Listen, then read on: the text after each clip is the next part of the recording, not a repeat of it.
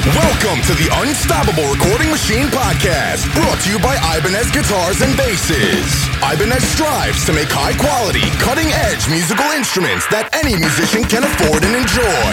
Visit Ibanez.com for more info. And now your hosts, Joey Sturgis, Joel Wanasek, and Eyal Levy. Welcome to the Joey Sturgis Forum Podcast, Tips and Tricks special episode.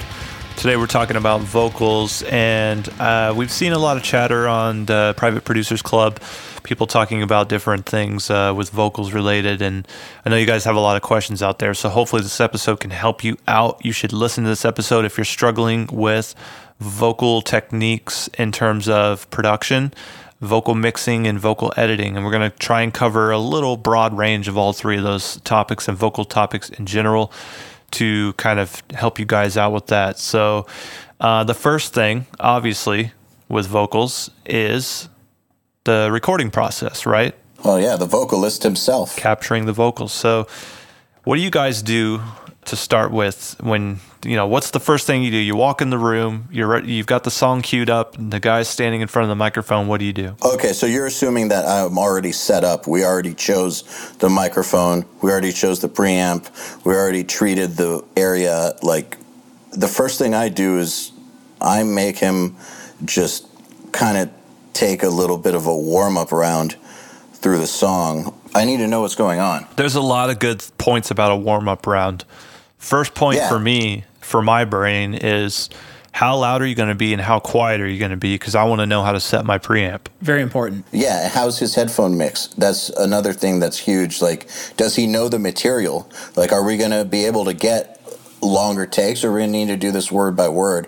Like and also just the fact that he's getting warmed up because even if he does vocal warm-ups on his own it's still not the same as going through the material a few times. Absolutely. You can also hear the problem areas of the singer. For example maybe they're very sibilant for example or they struggle with certain dictation on particular words. So you can really use that as a time to kind of analyze what problems you're going to have and predict and say, hey, when you hit that part, don't screw this up, don't do this, blah, blah, blah. Try doing it like this. If you did not start out with a mic shootout, you're probably going to immediately hear if you chose the wrong mic or not uh, during this warm up round. And that should be an indicator of, hey, maybe I should ch- try a different microphone, or maybe he's getting too close to the mic, the pop filter is not working right, or something. If there's a problem, don't be lazy. You know, fix that stuff because this. That's the time to fix yeah, it. Yeah, because this is going to layer up. You're gonna, if if you do vocals like I do, it, the problems will escalate from here. So fix it, you know, before it gets too too far. Now, one thing I was wondering about is how do you guys go about giving the guy a headphone mix? Because I've used the hearback units, which I think are beyond the the price range for a lot of the guys listening to this. And for anyone not familiar, Hearback unit is one of those units where you pipe the music out to a personal mixer, and then the vocalist or the drummer or whoever's getting it can make their own personal mix. And that way I don't have to hear the same thing as the vocalist, and he can have any weird version that makes him feel the best. You're but so how generous. You, how do you guys do that? I don't. so what do you guys do? Punish them. Same thing here. Yeah, I mean, Cubase is kind of lends itself to be that way because it. I guess it is a little bit cumbersome to set those kind of things up in Cubase. It, it most people with a Cubase rig don't really have it properly. I mean, you can do it; it's definitely there. Um, and I would imagine people that have like buildings that that don't do a lot of multitasking and then just straight up record records and uh, probably have it set up properly. But real quick, it's actually really really easy. All you do is send stuff out to a output on your thing, on your interface or your converters, and and then that goes to the hearback unit, and that's it. Done. Super easy. What I've done is I've always made a special mix usually I have to kind of just guess what it's going to be, but sometimes I'll ask and occasionally I'll get a person who knows what, you know, they'll be like, I don't like the guitars very loud. And I'll be like, oh, okay. Didn't know that. So thanks for telling me that because I'll turn the guitars down. Uh, I'll make a special mix just for the vocalist and I'll bounce it down as a stereo file so that the only thing in my session is the one track of the, the bounce down of the vocalist's favorite mix and then tons and tons and tons of vocal tracks. And I'll just bear through it with them. If they like to hear it bass heavy or or guitar heavy or whatever, I'll just deal with it. Uh, it doesn't bother me. I'm mostly focused on the vocals anyway. I do it pretty similar to that too. I mean, I don't give them any reverbs or anything like that, even if they ask, because I really just want to hear and have them hear what's exactly coming out of their mouth. And if there's a bunch of effects on it, it kind of gives you that feeling. I, I, guess there's some psychology with that, but I, I, like to mess with people a little bit and kind of throw them out of balance. I should say that I am for getting a really awesome vibe, and depending on the song, the, the first thing I'll do is I'll go in and really try to work out a vibe. So if, if it's a fun song or something really upbeat, I'll make jokes and we'll have fun. If it's kind of sad and depressing, like I'll bring the mood down and talk a little bit slower and you know kind of set that sort of tone. But after that stuff when that vocalist is doing that first pass i'll always ask them hey how does it sound in your headphone mix? You need them louder quieter having a hard time hearing? Do you want more guitars bass? And then we just kind of do a little bit of a tweak and then we record the song and never think about it again. I think no matter how you get their headphone mix whether you are using hearback or you're doing it within your own computer uh, the most important thing is that they feel like they're on stage in front of 10,000 people, I think. They just got to feel great. They got to feel comfortable. They have to feel like the song is slamming or, you know, whatever the song is supposed to be. They just have to be able to put on those headphones and like be inspired to perform over it. And if you take care of that, your performances will be orders of magnitude better. And that right there will solve a lot of problems. I think the producer that grumbles over comments on the mix from a vocalist is the guy that doesn't realize that it's hurting his own like what he you know what you're requesting of the vocalist. If you want the vocalist to to be stoked and give you like the best performance of their life then they've got to be stoked about what they're hearing. So if they're telling you like dude this snare drum sounds whack like you better change it man And I know there's guys out there that are just like, come on, you know. So take it seriously. I think it's something that's very important. Yeah, it's very important too to gauge the vocalist psychologically, and especially if it's the first time you've worked with the band. You know, you want to go outside and you know if the guy smokes, have a cigarette with them and just BS a little bit and ask questions and figure out what they're you know maybe like playing video games. So talk about video games for ten minutes. Just find something that they like that's interesting that gets them all fired up and excited, and then walk into the booth and you know you have that little bit of rapport and connection, and they're going to trust you and they're going to feel good about working with you and then you can let the magic flow. Now, the ne- next step in this, you know, I think is uh, this is another common question we get a lot is, you know, should I double my vocal? Should I triple my vocal? And this is kind of the speaking to the next step after you've recorded it. So here's what I think, you know, I, I think when you are listening to the vocalist perform and they're doing the part that they wrote for this part in the song, you should really analyze how you feel about it and you should really hold your standards high. And I think this is where the start of everything's sort of avalanches from is when I hear somebody sing me the part that they wrote for this song and they sing it for me into the mic and I listen to it, I'm going most of the time I'm like, "Really? Like that's that's all? Like that's is that it? That's all that's to be here?" That's boring, you know, and uh, that just comes from having a high standard. And, and I don't mean to be, you know, don't don't be like a snob about it, but definitely open your mind to the fact that you should not just be complacent and don't just accept everything that comes down that microphone. Also, one thing that people might encounter if they're not well-known producers yet is resistance.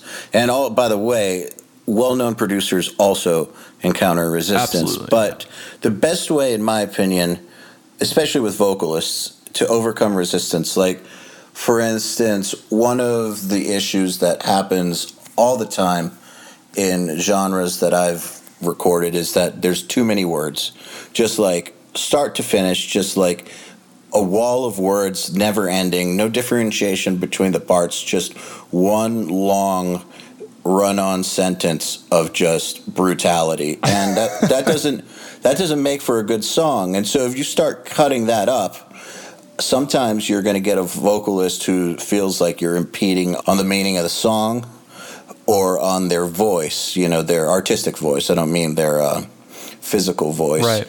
and your skills will really show if you take what they wrote and keep the meaning intact, but change it to where they like it better, but it doesn't alter anything at all. And the best way to get them to not resist is to show them a better way to do it rather than argue. There's something to be said for actually having a result that's listenable. That kind of solves all arguments about music. Yeah, definitely.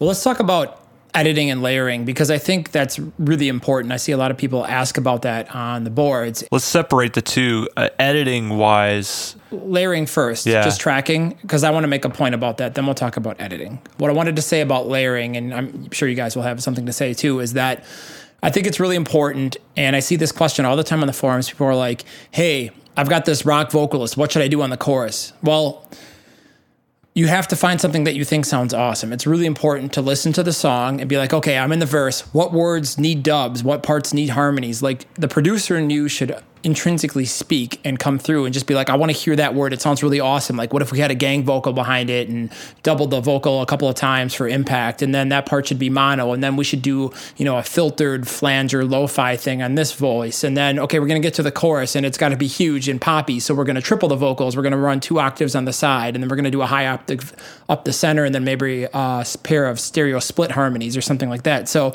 the song is really going to dictate the production. And it's really important, I think, as a producer to sit down and listen to the genres of music that you are trying to compete in and figure out what types of vocal production. And if you sit there with a pair of headphones and a notepad, you can be like, okay, we're doing genre X, and on the choruses, right now on the radio, for example, they're doing this, this, and this, and this. So that's a pretty good indication of how to get a chorus really huge. I hear low vocals, I hear middle vocals, I hear tripled vocals and side vocals, or maybe it's just a single mono vocal for vocal, for example. So it's really important to just kind of take notes and then kind of put your own twist on it and figure out what is right for the song. until you've heard something like a chorus that that is very produced and has a lot of layering, until you've heard that broken down into individual parts, I think on first listen it just sounds like magic. And a lot of new guys coming up don't have that ear to hear that, oh, yeah, I can hear that there's like two doubles in there, three harmonies, a low octave. Like, those are the kind of things that I think are hard to pick out at first until you start to hear it uh, broken up into little pieces. And hopefully, you get an opportunity to do that soon if you haven't yet.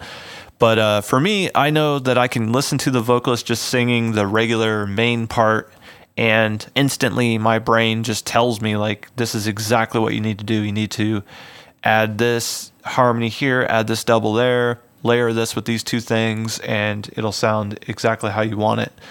I think that intuition comes from just working on a lot of material, and this is part of you know the thing where we say don't spend too long on one song because it is just one song, and that will limit your palette and your ability to branch out and and try new things and discover new things as well. And that's really important. I'll reiterate that you need to try things. So, you know, if you don't know what octave sounds like up the center, then record one and listen to it, then record two more and hear it split left and right, you know, behind a set of harmonies or something. Just try a bunch of different combinations and feel free to experiment.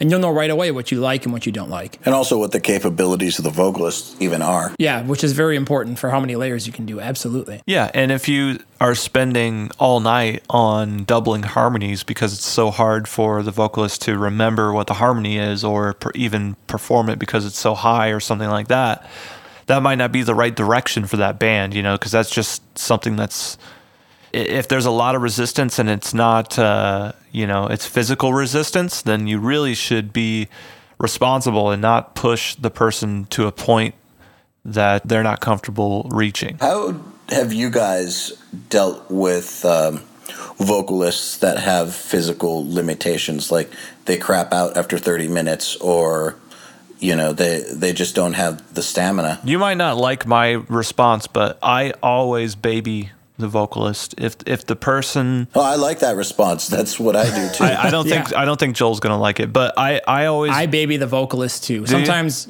I whoop their ass, but it depends if they have the right personality to take that. Because not everybody responds well. Some people respond well to it, like quit being small time, and they're like, okay, I'm going to show this dude, watch this, and then they belt it out. But some people, if you do that, they go into a little bit of a shell and cry. So you got to gauge the person, and you have to know who you're dealing with and how they're going to react to it. Yeah, and I, I always am very mindful mindful of the fact that what I'm what I'm requesting from the vocalist has to be, you know, potentially possible.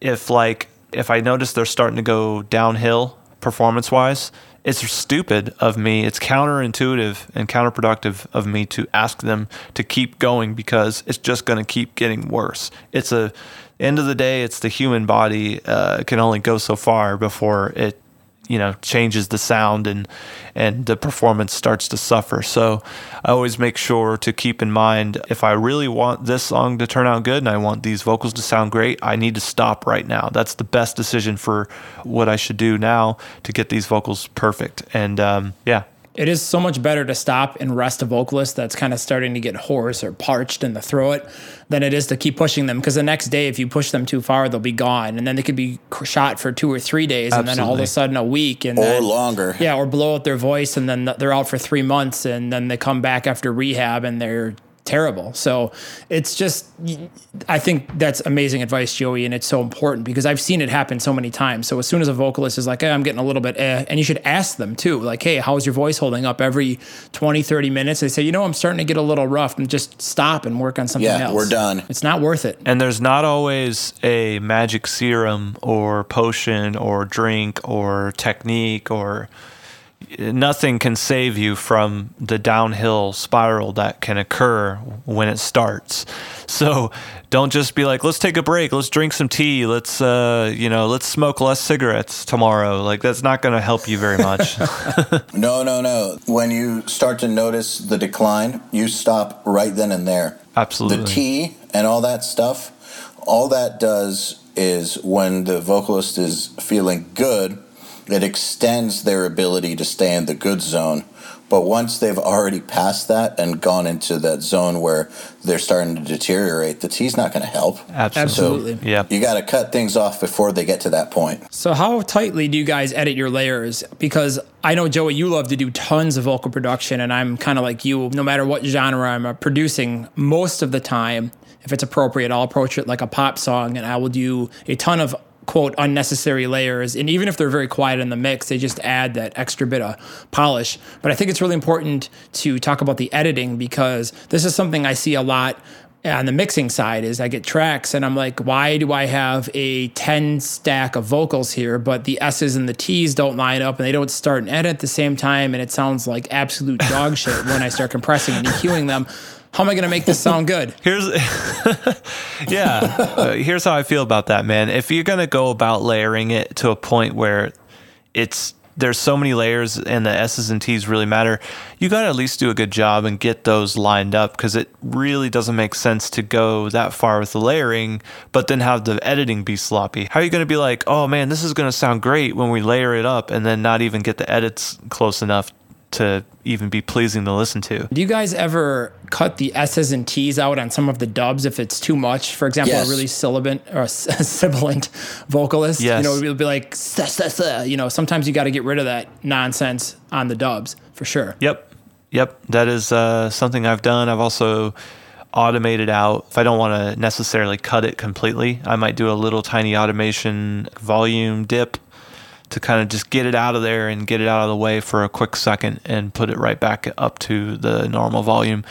I got a funny story about that, but go ahead, finish. I was just going to say, as far as the edit, to answer your original question about how tightly I edit them, I would say that I try to get it as close as freaking possible. Yeah, absolutely. I do mine like stupidly perfect. All right, so funny story time. I had a record where I had a ridiculous amount of layering on it and really awesome singer with incredible endurance and just great tone and I went to town with him cuz he just was a great singer and we had an amazing synergy. So I sent him his live tracks and he freaked out. He was like he wanted to track all the harmonies and things like he's like I don't understand like I sound stupid when I'm singing like there's no S's and T's on any of my harmonies and it sounds really weird and I'm like oh shit. That's because i cut them all out because uh, you know when it came time to mix he was a little sibilant and i had to pull that all out. But it made more sense to just have it on the mono vocal up the middle and it carried it for all the rest of the harmonies and you couldn't tell in the mix and it sounded way better. So he freaked out. He called me like screaming like dude what's up with my vocals? What did you do to my voice? Blah blah blah blah. And i'm like Oh yeah, sorry. That's a perfect example of uh, something we've talked about before, which is you know don't assume that something that you're going to do is going to gel well with the artist, and and this is something that I always tell my guys that I train. You know, I'm saying like, hey, you know, if you remove like all the breaths from a vocal performance, that's actually disrespectful. That's I ac- hate that. That is actually like slapping the vocalist in the face and saying, I don't want the audience to hear you breathing in the mic. Like, what kind of bullshit attitude is that? Now, that's not always the right way to go about it, though. Right? There are situations where you do need to remove the, the breaths. Now, this is the, the second part to this is the communication. Always know who you're working for and what their expectation is. Because if they trust you, and they know that you're going to remove a, a, breath wherever you need to, then that's great. That's a perfect relation. That's a perfect situation to do it. Absolutely. I think that's great. It reminds me of another story. I guess I'm just full of stories today. But I had a rapper in once many years ago, and he was like, he came back, and his only mix revision was, I need you to duck every single breath in the song. And I just turned around. I'm like, dude, are you out of your freaking mind? Like, is there a brain on that head? Why would you want to sound like a robot? You sound silly. And he wasn't like T painting his voice and auto tuning it where he sounded, you know, like he was actually, you know, singing and rapping, but he made me duck every single breath to the point where it was nearly inaudible and it sounded so awkward. It was just the weirdest delivery I've ever heard in a song. And then he came back like three weeks later. He's like, dude, can you bring all the breaths back up? And I'm just like, I will kill. So it was it was rough, very rough. That's a lot of breaths. Definitely, it was. It was a few hundred of them per song, and it was like five or six songs. I'm gonna just agree with what you guys are saying, but I mean, you guys covered it. But I'm just gonna say I agree. Uh, you're slapping an artist in the face if uh, you just assume that they want their breath removed or not. You know, it should definitely be uh, whatever serves the artist or the music the best. Yeah, and and it could be you know, it's not always a one, a singular direction. For example, the song "Photographs" by Nickelback has zero breaths in it. You should listen to it sometime and kind of one and uh, listen to that in amazement. Probably never noticed that before, but if you listen to that song, there's not a single breath anywhere in the song. Then you listen to the next Nickelback song on that record, and there's breaths in there. So not always a, a totalitarian uh, point of view and just know who you're working for and what your expectations are. If you guys are still struggling with layering vocals, I want you guys to just experiment. Don't be afraid to try stuff. And if you're not sure how to mix those layers, I would also say experiment, but I think there's a couple of things that we can maybe give these guys in terms of what to do with doubles and triples and, and what to do with harmonies. So I get asked about that all the time. How about you, Joel? How do you handle doubles? Well, it depends what kind of sound I want, but generally, I'm one of those weirdos that likes to take their doubled vocals and run them in dual mono at equal volume, or maybe one is like minus two to four, but usually equal volume. And I run them into the same compressor, EQ chain, etc., as if they were a mono vocal. And to me, that's what I would call like the 2000s radio rock song, like sound, not song, sorry. You have like the really wet sounding vocal, and it's something that works great with like male singers, especially gritty vocals or screamers. I love a doubled voice, dual mono up the center. Now, I know you like to stereo split your vocals on your dubs, don't you, Joey? Yeah. And it's not always, though. There are times where I like to have that singular double. And what I mean by that is there's a main vocal and then another take underneath of it, and then run that through a chorus or some kind of artificial stereo widener because it has a different sound to it. And I compare the sound. I'll I'll have the vocalist do two, and then I'll listen to the difference of the main in the center and the two unique takes left and right. And then sometimes I will duplicate one of the doubles and put it in its own center track and mute the left and right channels just so I have a comparison and just see what it sounds like just to have the singular double because sometimes it's a little tighter. Prefer to have that that tightness and I like to test myself to see you know how easy is it for the vocalist to double himself? How hard is it going to create for the editing problem? Are, are am I going to have to edit tons more vocals and is it going to be difficult to make those edits if I do two doubles for every single main vocal line. So I take that into consideration. And then in terms of mixing it, I like to have a compressor on every single take because every single take is a little different. And I don't want the compressor reacting to a bunch of voices going into a singular compressor. I want the compressor to react to a singular voice. And I will do unique EQ per take except I'll do the if if I have two doubles, I'll do the same EQ settings on both just so it's not wacky. But my main vocals tend to have a lot more trouble than my doubles, and my doubles ha- tend to have a lot less bass than my main. I don't know if you guys do that too. Yeah, definitely. Yeah, for sure. Well, one thing I'll also say is that the weaker, like especially with screams, the weaker the vocalist, the more I'll uh, layer them. Oh yeah, totally. And I don't mean different sounding layers. I mean layers of the same lead part. You know, if it's a shitty screamer, then you better believe there's going to be four to six doubles and layers of just the main line. And if there's a backup line or a layered, a tonal layer to that, like say that we've got highs and lows at the same time. I'm to layer up the highs like four times and then the lows like four times because at least in my experience, that's the best way to make a bad screamer sound better is make him is uh, get as much of him as possible so that you can't hear the individual problems. I think that's like the best trick you can possibly do for a really crappy screamer is just double them because you know that's how you get that thickness. And if they can't bring it from power you have to simulate that. So i'm absolutely in love with that technique. I think it's great. Well, the good ones can just do it. Like they just sound great. So you can get your main in a double and you're good to go, uh, unless if you want more for a particular type of part. But with a shitty screamer, since they can't do it, since they don't sound like the voice right out the gate, you have to create a voice for them in a way. Well, let's touch on uh, vocal harmonies. I'll start out real quick here. Um, I generally like to put them wide. I'm on kind of a stereo harmony kick. I've been I used to like them mono for many, many years, and just in the last year, if a harmony is in stereo, it kind of irritates me. I like having it slightly wider than the main vocal. So I usually like to double my harmonies or artificially widen them and then put them behind a main. Or if it's a chorus, I'll split them out really hard, double them, and then stack them on the sides. I usually don't like to run harmonies up the center anymore. What you, about you, Joey? Lately, I've been doing a lot of stereo harmonies.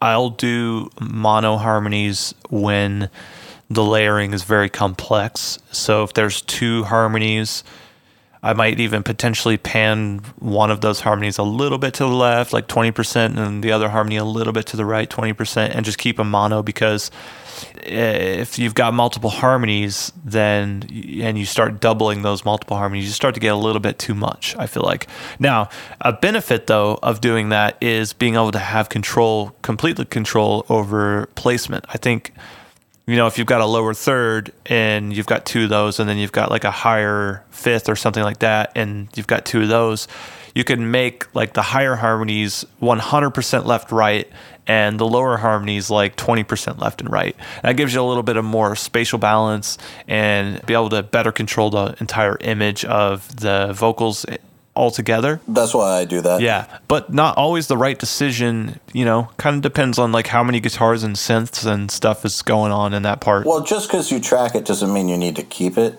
I mean, though you should be making decisions with the big picture in mind. Yeah, but absolutely. I just, I just as a safety, I like to get doubles of harmonies for the exact reason you said. And if it just makes sense in the mix to not have, you know, to not go wide or to not, you know, to not go for that balanced sound, then you can make that decision in the mix. But I would hate to get to the mix, realize that I wanted to get it balanced, like through that method, and didn't have the tracks for it. So, yeah, guys, uh, we're interested to hear what you think about this episode. So, after you listen to it, please go to the Private Producers Club, make a post, and let us hear your thoughts on uh, various vocal mixing and editing techniques. And if you have any additional questions, feel free to ask. We'd love to kind of expand on this topic and really just just getting started with vocals, and, and maybe we can cover some more in the next episode. So, uh, also, if you guys have any uh, questions, feel free to send us an email at jsfpodcast at gmail.com. And uh, hopefully, we'll see you soon. Yeah, we're to have a lot of fun. Let me just quickly add mixing vocals this month on Nail the Mix because we have a alternative rock slash poppy song, and there's a lot of vocal production in it. So I'm really looking forward to harmonies and layers. Yeah, we'll give you guys a little taste of uh, some of the examples of what we've been discussing and and show you a little bit more in depth about how to mix layered vocals. So definitely do not miss that. Check it out. And if you aren't already registered, go ahead and go to the live registration page before January 30th, and we'll see you there. The Unstoppable Recording Machine podcast is brought to you by Ibanez Guitars and Basses. Ibanez strives to make high quality, cutting edge musical instruments that any musician can afford and enjoy. Visit Ibanez.com for more info. To ask us questions, make suggestions, and interact, visit urm.academy slash podcast and subscribe today.